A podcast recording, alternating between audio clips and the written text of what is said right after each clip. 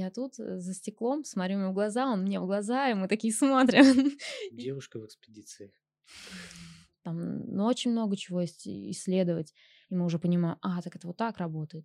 Вот Арктике можно помочь, сидя у себя дома.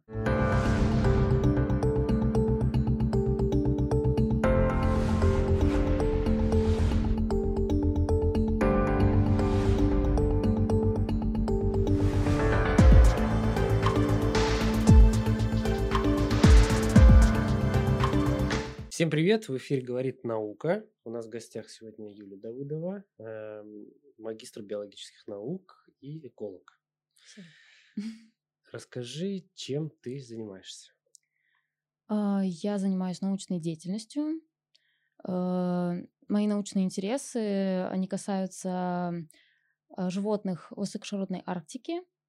И у меня на самом деле несколько частей э, моей научной деятельности, она начиналась э, с изучения, с изучением белых медведей, а именно оценкой численности белых медведей в российской части Баренцева моря. А, далее я была немножко фрилансером, если можно так сказать, в научной сфере.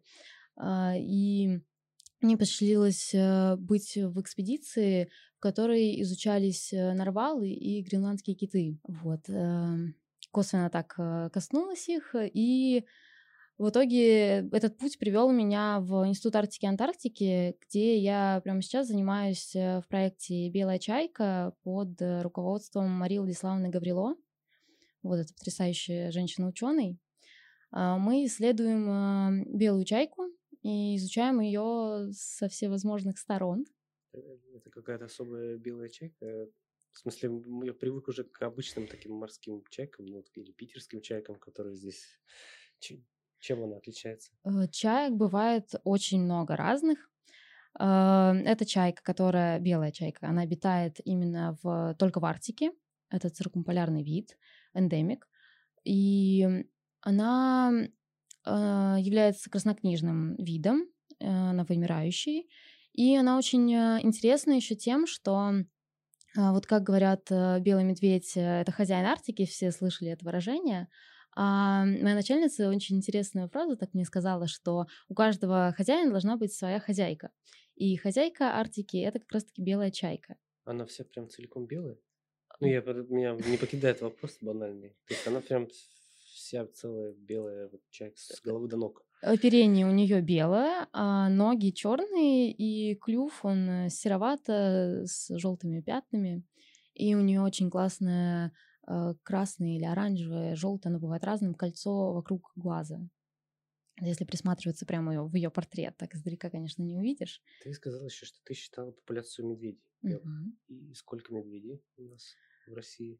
Эм, это сложный вопрос. В науке очень редко, когда бывает что-то четко, это все-таки не математика. А, оценки очень э, примерные. И дело в том, что мы занимались э, именно подсчетом с помощью нового метода. А, этот метод называется зимние маршрутные учеты. Он обычно применяется для охотничьих животных, а, чтобы подсчитывать их на вот этих э, территориях, на которых охотники охотятся, и ну, для регуляции их популяции.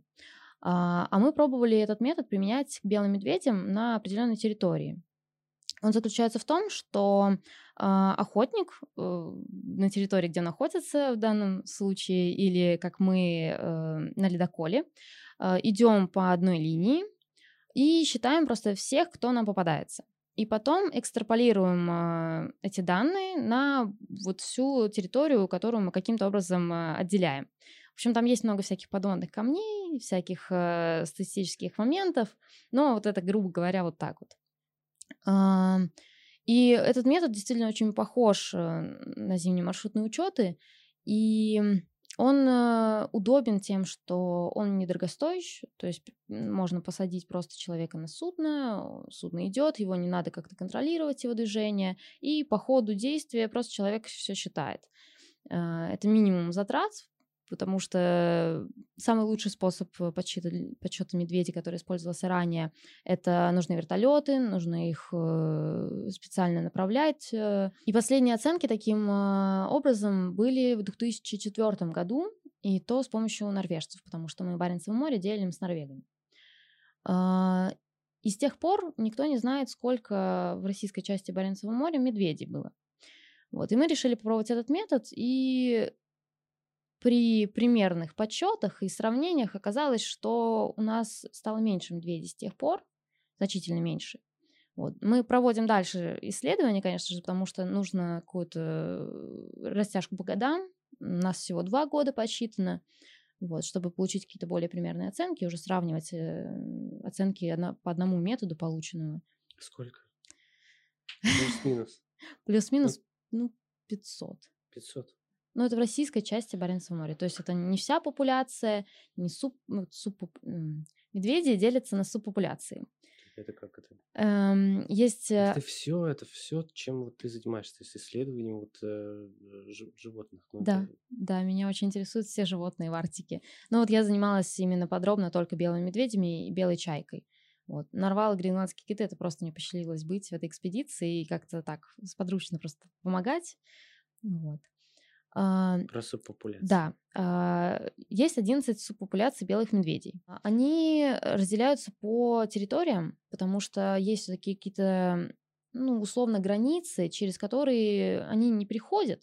Ну, грубо говоря, конечно, есть исключения. Некоторые медведи там гуляют спокойно везде. Но мечение ошейниками а, показало, что они все-таки как-то бродят в одной территории. Э, и, соответственно, генетические исследования тоже показали, что каждая популяция, субпопуляция, у них свой примерно генофонд, и они не смешиваются, редко смешиваются. Вот, и поэтому выделили 11 э, территорий, где вот они обитают своими группками, грубо говоря. Вот, и назвали это субпопуляцией. В России есть 4 субпопуляции, вот, но еще есть, э, правда, русское обозначение в России эти субпопуляции объединяют в две объединяют в одну, и получается три. Ну, это так, маленькое дополнение. В общем, ну, они распределяются по морям, грубо говоря. Вот э, Баренцево-морская, Карская и вот далее все моря, что дальше. По побережью, получается, Северного Ледовитого океана. Да, да, Лаптевых и Восточно-Сибирская. Вот. И, собственно, я занималась только Баренцево-морской субпопуляцией. Как ты решила заниматься этими арктическими видами животных? А, к этому я пришла вообще случайно. Я в какой-то момент, уже отучившись в бакалавриате, уже занимаясь микробиологией, можно даже сказать, случайно пошла в магистратуру. У меня подруга предложила пойти с ней за компанию, я пошла. А, на в СПБГУ на биологический факультет кафедра прикладной экологии. И там нам в первый же день сказали, выбирайте темы своих магистрских диссертаций. А мы пришли все зеленые, не понимаем, чего мы хотим в жизни, и не понимаем, что есть в жизни. Вот это самое главное, что понимания вообще не было. Нам приходили преподаватели и по чуть рассказывали, что вот есть там генетика, что можно что-то изучать там, вот там есть Белое море, можно на станцию поехать. Вот так по чуть-чуть рассказывали, и какие-то белые пятна заполнялись. И в каком-то из рассказов я услышала слово «Арктика». И у меня как бы не было какого-то такого всегда, ну, я не помнила, по крайней мере, стремления в Арктику. Мне потом подруга напомнила, что я как-то говорила, что вот э, хочу в Арктику. На самом деле действительно не было, потому что я не думала, что можно попасть в Арктику так просто и заниматься ей. У меня не было такого чувства, что я такой человек, который вот ученый, настолько серьезными вещами могу заниматься. И в итоге то предложение, которое мне сначала дали, оно было не совсем мне по душе, оно было связано с Ямалом и с почвами. Но я не очень заинтересовалась. Ты и... не очень почвовед. Да, вообще не почвовед. И я решила не идти на поводу легкого вот э, случая такого и соглашаться сразу, хотя сроки поджимали выбора темы. Я добивалась своего, хотя не знала даже чего.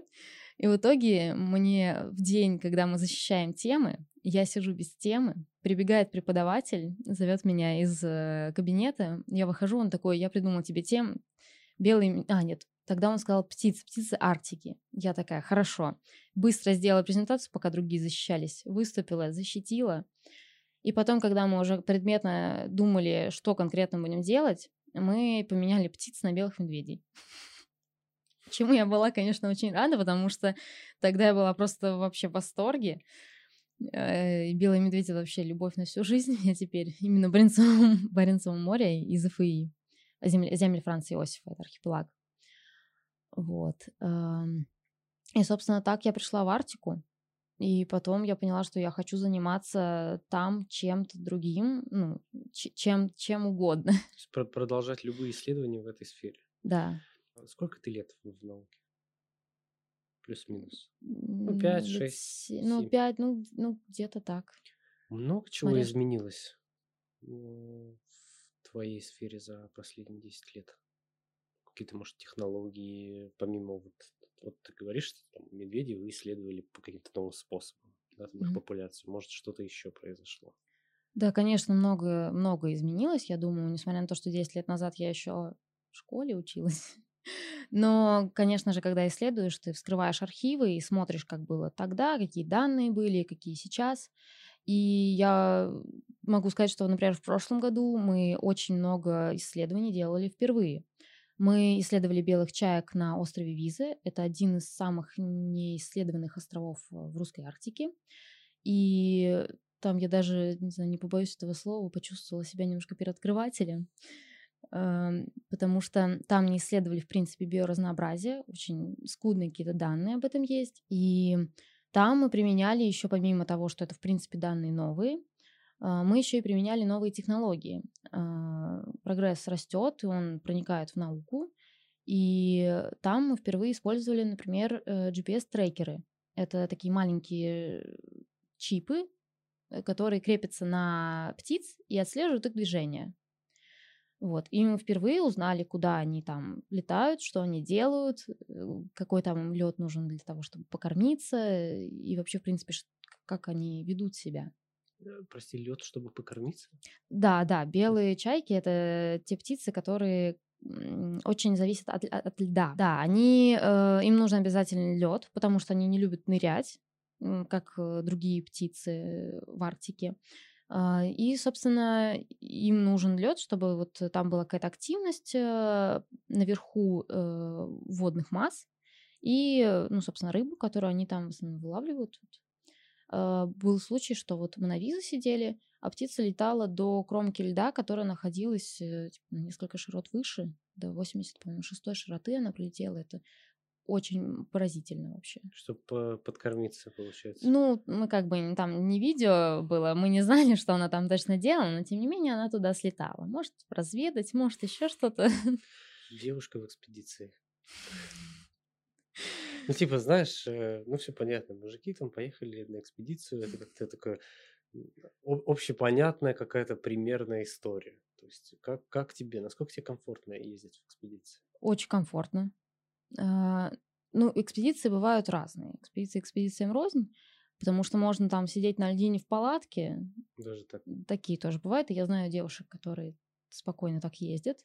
А, у меня все экспедиции были достаточно комфортные, потому что две из них были на судне, и, ну, это кают, это все вообще какие угодно удобства. А, а третья была э, на полярной станции. То есть там тоже домик, все, в принципе, удобно. Да, есть э, моменты, которые все равно как-то касаются там погоды, потому что ты стоишь, э, наблюдаешь там 4 часа подряд на улице, и, не знаю, просто какие-то другие рабочие моменты. Ты, конечно, сталкиваешься с этими, с медведями. Они тоже, там, был момент, когда они оккупировали вообще нас э, в домике, и мы не могли выйти и совершить нашу работу. Так, как это, как это решалось? А им, пришло, им стало любопытно? Э, там один медведь. Э, дело в том, что припай разрушился достаточно рано, и медведи, которые не ушли раньше по льду дальше на север, они остались запертыми, можно сказать, на острове. То есть есть какие-то э, отважные ребята, которые вплавь доплывают, такие есть случаи. Эм, а есть э, те, которые спокойно сидят э, все лето на, на острове вместе с ребятами, которые там сидят тоже в своей станции. И, собственно, они... Один медведь пришел к станции, он заинтересовался, ну, наверное, запахом, потому что они очень любопытные ребята. И он, видимо, не знаю, то ли никогда не встречал людей, не, не пуганный был, то ли у него был какой-то, ну, для него хороший опыт с человеком, не знаю. В общем, он э, не отставал от нас, всеми возможными способами защиты. То есть это фальшфейеры, сигналы охотники, какие-то вспышки, вот это вот кидается на него. А, мы даже применяли свой собственный созданный метод. Э, у нас был какой-то свисток, который прям так очень мерзко э, орал. Мы его э, привязали к коптеру, и коптер прям летал у него над головой, а ему было все равно. Он просто лег и лежал.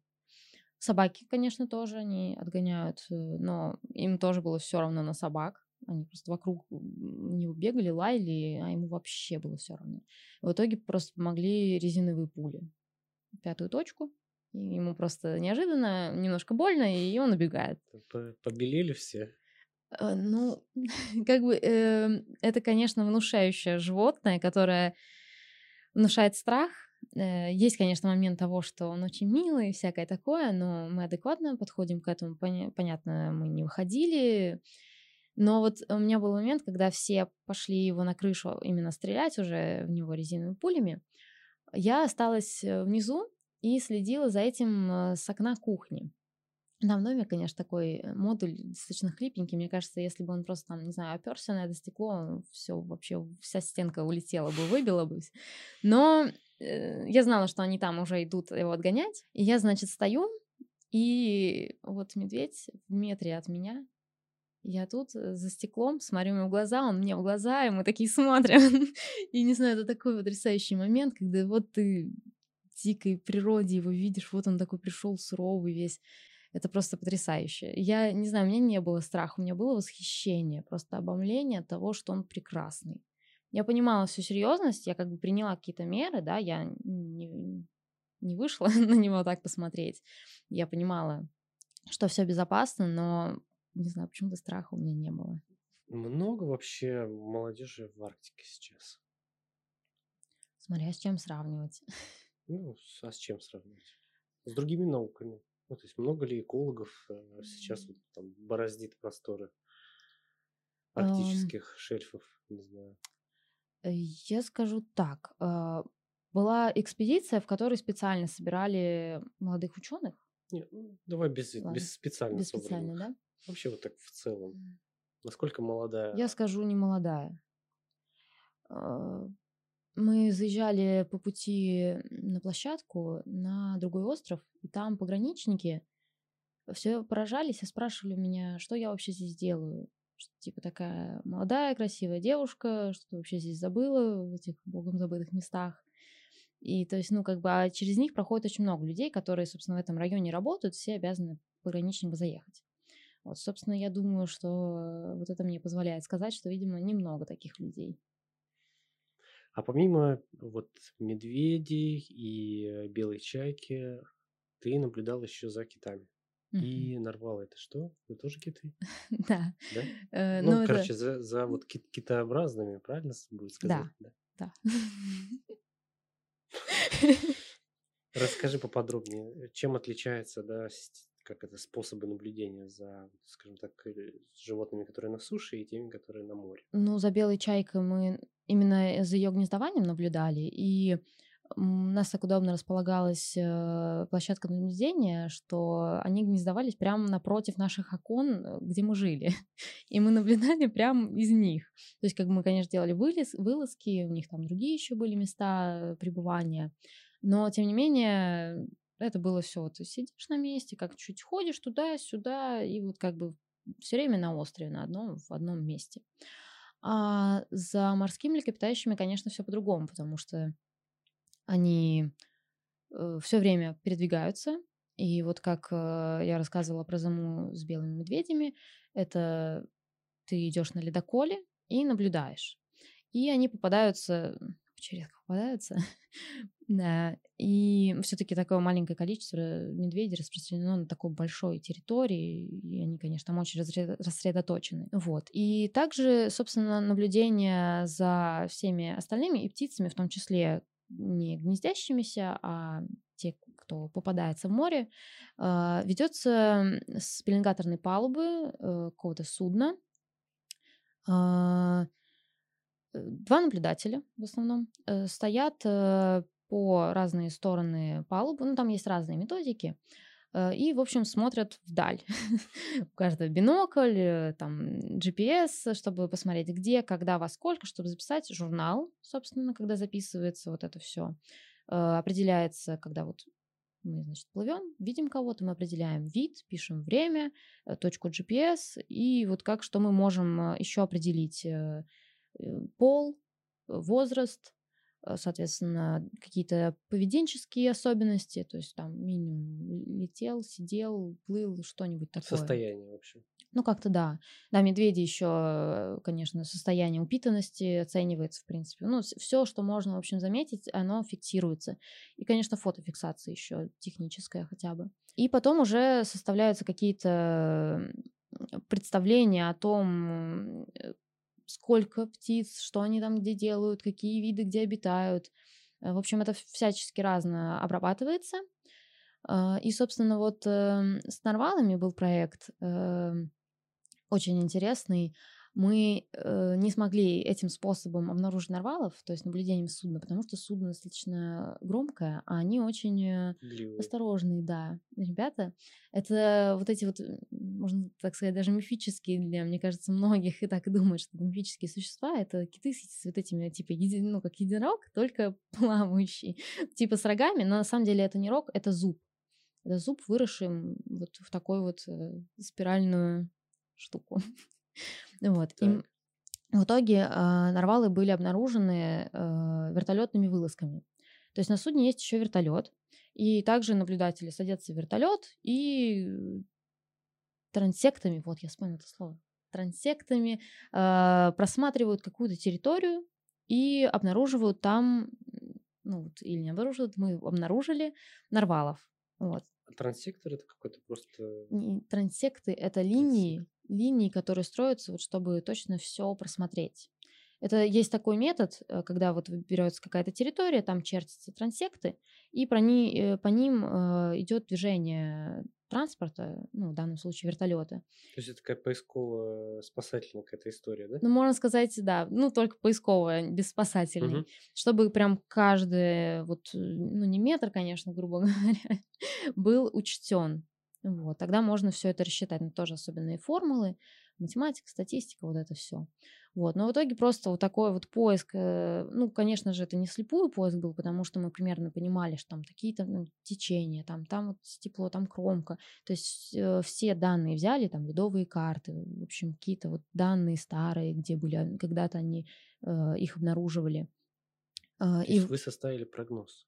Да, конечно. И потом было... такие говорите пилотам, все, полетели. Ну, это было не точечно, типа, вот там точно. Это было вот в ту сторону, не в ту явно. И, собственно, да, э, главный специалист э, связывался с вертолетчиком во время пилотирования, э, во время полета и направлял, что видно, что там как бы уже земля, там, не знаю, лед уже непригодный для жизни этих видов место обитания, и типа надо сворачивать туда. Вот. Они обитают примерно около кромки. Вот мы нашли, собственно, у кромки, увидели, и они услышали, когда мы подлетели звук вертолета, и уже спрятались под кромку. Но мы их видели. Но на самом деле я была только, по-моему, в одном э, вылете вертолета, а так они еще вылетали, и там есть потрясающие фотографии, видеосъемки. В общем, зафиксировали и исследовали как только можно в тех условиях было это сделать таких животных. А, как, а какие-то там GPS-трекеры на них как-то делаете? Это практикуется в других странах пока что. Просто дело в том, что у нас нарвалы — это большая редкость. А, их э, очень давно, я так понимаю, не видели в русских водах. И вот где они обитают, только это, собственно, вот там может, потому что э, дальше они не заплывают уже дальше более суровый климат, э, льдами все затянуто, а им нужно какое-то вот такое, вот, чтобы свободно можно было выплыть, дышать, вот такое. А, и вот их обнаружили на, в районе земли Франца Иосифа, и это сенсация. Такой метод требует дополнительных, э, дополнительного оборудования, дополнительных каких-то э, средств, не знаю, просто лодка хотя бы резиновая. У нас в той ситуации не было лодки, единственное, что мы еще в той ситуации делали, это несколько людей высаживались на лед а, и какое-то время проводили там, чтобы стих шум, и они выплыли. Вот они смогли тогда еще дополнительно снять, э, провести коптерные съемки. Вот это все наблюдение, каталогизация, да, ну, то есть как оно влияет или повлияет на, на ну, вообще зачем это все? То есть куда это все потом идет и на что это потом влияет? Мгм. То есть это просто где-то остается в архивах, что мы там типа, теперь знаем, сколько у нас медведей, сколько чаек э, и все, либо мы что-то с этим делаем, то есть какие-то решения принимаются и так далее. Ну, как минимум, э, наука для того и нужна, чтобы стремиться к познанию и получать знания. Как минимум, это получить знания. И дальше, конечно же, оно не идет в ящик долгий, в архивы какие-то. Даже те исследования, которые давно были проведены, они вскрываются сейчас, когда продолжается исследование по данной тематике, и они тоже служат большую роль. Далее, конечно, с этими знаниями они как-то систематизируются, соотносятся друг с другом и выстраивают картину мира, так сказать, какие-то заполняют белые пятна. То есть мы там не знали это, узнали, вот оно теперь так, и у нас связываются какие-то элементы, и мы уже понимаем, а, так это вот так работает. Э, Дальше, помимо того, чтобы узнать, как это работает, э, можем узнать, как это изменяется, на что это влияет, э, как мы можем повлиять, нужно ли на это влиять. И, соответственно, наука задает мышление, это же как часть культуры, как и искусство, она показывает нам, как это все работает, и мы уже меняем наше представление о мире, наше представление там, о себе и отношение к этому. Соответственно, вот сейчас э, тренд на экологию, да, то, что все уже поняли, что много экологических проблем есть. Кстати, так неправильно говорить, потому что экология это наука.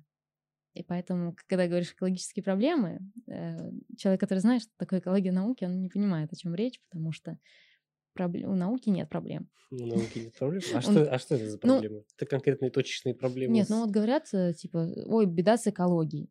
Экология это, это Наука. определение, это наука. Ну, как типа беда с математикой сказать. Вот, да, да, Мгм. это то же самое, это неправильно. Но тем не менее, раз все используют этот термин, то я, в принципе, тоже себе позволяю. А, а как надо говорить? Э, Смотря с чем проблема. То есть, э, ну, А, ну, типа, если проблема у нас с обобщать, загрязнением окружающей среды, ну, например. как-то да, да, что-то вот такое. С загрязнением океана.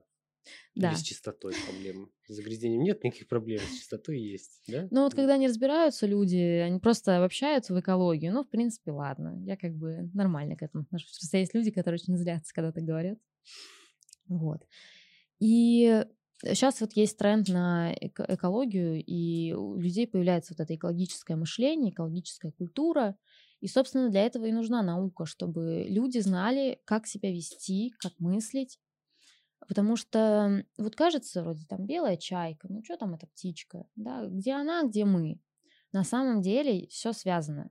Есть экологическая парадигма, которая говорит о том, что экосистема — это основной элемент. То есть не особь, не популяция, не среда.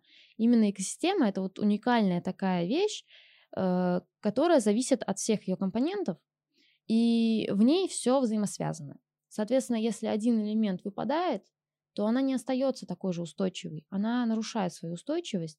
И это вот как цепную реакцию, включает цепную реакцию, и получается, что влияет на все остальные Такой компоненты. Эффект домино. Когда Да. все, друг за дружкой Да. сыпется. Вот, например, самый яркий пример это Сахара. Она не всегда была пустыней. Там были леса, были озера. Это было очень-очень давно. И она, конечно, не за день э, превратилась в пустыню, но тем не менее люди внесли большой вклад в это. То есть это не естественное изменение природы. Есть сейчас как бы еще и мнение по поводу того, что э, изменение климата, оно и естественные корни под собой имеет. И это так. Но дело в том, что когда человек прикладывает э, свою руку к этому, это ухудшает ситуацию. Вот. А тогда было вот есть такая теория, что люди, которые, собственно, в Африке все зародились когда-то, и когда э, в ходе эволюции начали потреблять ресурсы, имеющиеся там, было нерациональное их потребление, и поэтому произошло, опять же, включилась цепная реакция, и произошло в итоге опустынивание. То есть они что, съели чуть больше того, что могли съесть, или что, что за ресурс? Ну, грубо говоря, да, потому что они все локализовались в одном месте. Они не знали, как правильно управлять средой. Они начали есть там растения, они начали э, пасти животных, которые тоже ели растения. И вот этот перевыпас как, собственно, большая такая проблема, она распространенная много где, перевыпуск, э, он э, привел к тому, что была деградация растительности, и все меньше-меньше, солнце больше влияло на это все, и, в общем, там взаимосвязь всего, там куча всего включилась, и вот в итоге привело к вот этому. То есть как бы просто запустили вот этот тут механизм, а если бы тогда они знали, что такое рациональное потребление, и был бы какой-нибудь ученый, который бы, смотря на какой-нибудь вид индикатор, которым и является, кстати, и белая чайка, и белый медведь, и еще много арктических животных, виды индикаторы. Это вот такое слово, которое говорит о том, что эти виды, если с ними что-то происходит, это значит, что со всей экосистемой что-то, что-то происходит. тут не то. Да. Но сейчас у нас там все в порядке. Ну, разве можно так сказать? Нет, конечно, есть свои какие-то проблемы, есть еще огромное поле для изучения, для исследований, куча белых пятен. Вот если все думают, что там все уже давно исследовано, нет, вообще нет. Там ну, очень много чего есть исследовать, чего никто еще не исследовал. Вы можете, там, не знаю, быть первопроходцем спокойно, и не только в Арктике, и в многих других местах. Ну, Россия большая, как минимум. Да. А дай какой-нибудь совет тем, кто, допустим, не знаю, мечтает об Арктике, или наоборот, даже не мечтает, но такой послушает, такой, угу, хочу туда. Совет в плане того, какие навыки в себе воспитывать, тренировать, чтобы они потом пригодились. Во-первых, наверное, все время копаться в себе и пытаться понять, что уже тебе действительно нравится, чтобы не пойти на ту дорогу, не на ту дорожку.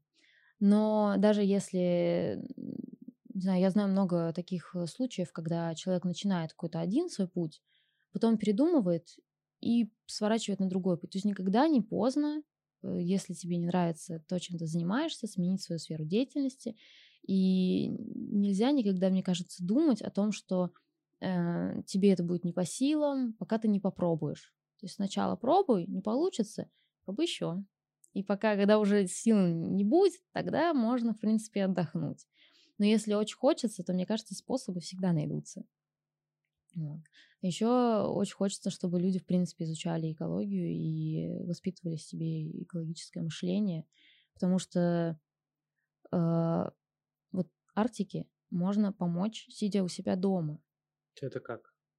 Это, это не красивые слова, это действительно так потому что, опять же, планета едина, у нас все взаимосвязано, не только в Арктике все взаимосвязано, у нас в широтах все взаимосвязано, это все одна большая экосистема, и то, что мы здесь выкинем пакет, например, и он, он, он вполне возможно может каким-то образом попасть в Арктику, потому что я своими глазами видела на острове Визы. Посередине Карского моря, очень далеко, куча мусора на берегу, который вынесла именно водой.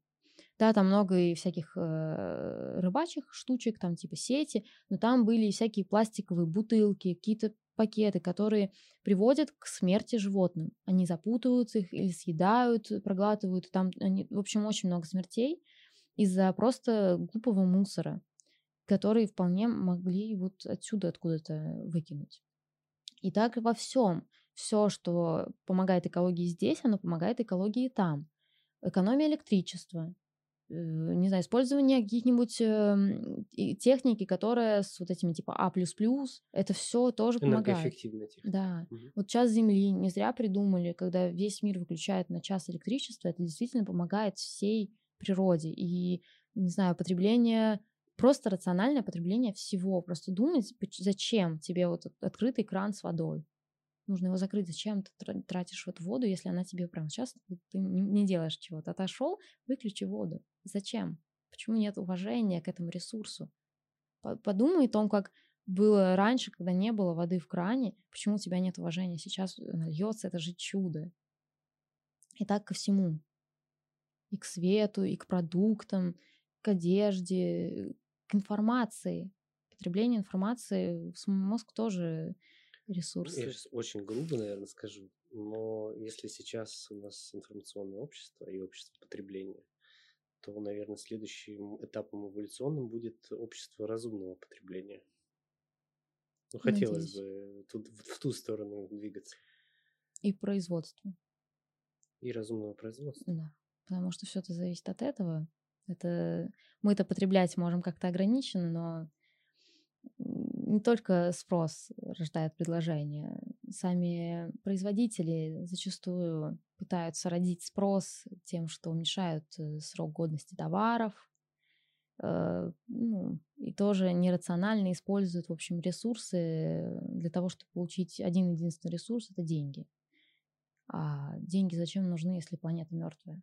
Она имеет какие-то ограничения, она не вечная, и надо думать не о том, что сейчас типа, после нас хоть потоп, а надо думать о будущем. Если бы перед тобой сейчас сидели или слушали, или смотрели нас школьники, девятых-одиннадцатых классов, которые вот что-то ищут, вот что бы ты им порекомендовал сейчас? Ну, помимо там думать, э, или это вот оно и было? Ну, это, конечно, часть э, угу. по поводу того, что э, искать в себе вот это вот и думать, что ты хочешь действительно. У меня в свое время было такое отношение к взрослым, что вот они все знают, и когда-нибудь, когда я вырасту, я тоже буду все знать в своей области. И у меня не было какой-то связи в голове, что это я должна уже сейчас, когда я об этом думала, начинать что-то узнавать, чтобы потом, когда я буду вырос, вырасту, я много знала. То есть у меня было как-то такое, что оно само придет, как-то меня научат. На самом деле образование, которое дается в институтах и в школе, оно не для того, чтобы ты вышел и все-все знал. Оно для того, чтобы научить тебя учиться. И а учиться должен ты сам. Именно познавать что-то новое, сам копаться в сфере, которая тебе интересна. Потому что не будет такого института, вот четко под, твою, под твой интерес, твою специальность, тебе будут рассказывать какие-то общие вещи, чтобы сформировать твое видение мира, чтобы понять, что бывает такое, такое, как это работает, и чтобы ты научился учиться. А дальше все в твоих руках. И вот э, я бы, наверное, хотела такой совет услышать, когда я была еще в школе. У нас в гостях была Юлия Давыдова, эколог, магистр биологических наук. Спасибо большое. Спасибо за приглашение.